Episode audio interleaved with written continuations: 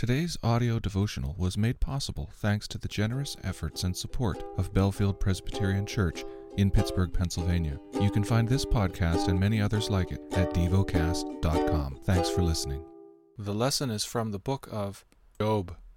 Job, chapter 40. And the Lord said to Job, Shall a fault finder contend with the Almighty? He who argues with God, let him answer it. Then Job answered the Lord and said, Behold, I am of small account. What shall I answer you? I lay my hand on my mouth.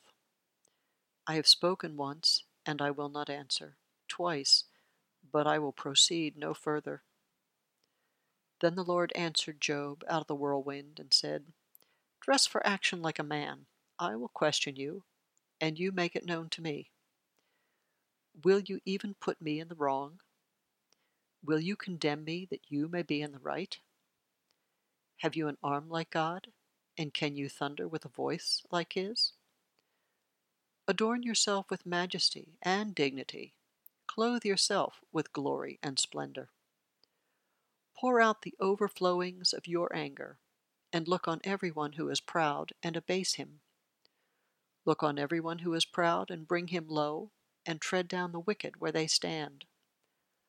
Hide them all in the dust together. Bind their faces in the world below. Then will I also acknowledge to you that your own right hand can save you. Behold Behemoth, which I made as I made you. He eats grass like an ox. Behold his strength in his loins, and his power in the muscles of his belly. He makes his tail stiff like a cedar. The sinews of his thighs are knit together.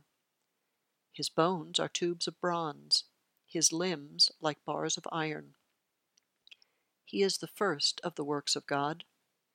Let him who made him bring near his sword. For the mountains yield food for him, where all the wild beasts play. Under the lotus plants he lies, in the shelter of the reeds and in the marsh. For his shade the lotus trees cover him, the willows of the brook surround him. Behold, if the river is turbulent, he is not frightened.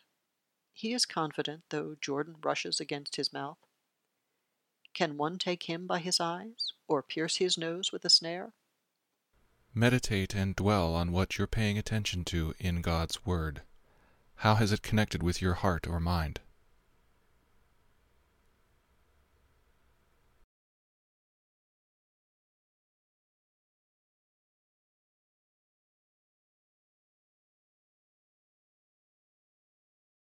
Pray to God freely about what has moved you today. Turn your thoughts to Him and enjoy His presence. We offer the following as prayer topic suggestions for those who are anxious and those who support them, for those who are grieving. Thank you for listening to DevoCast.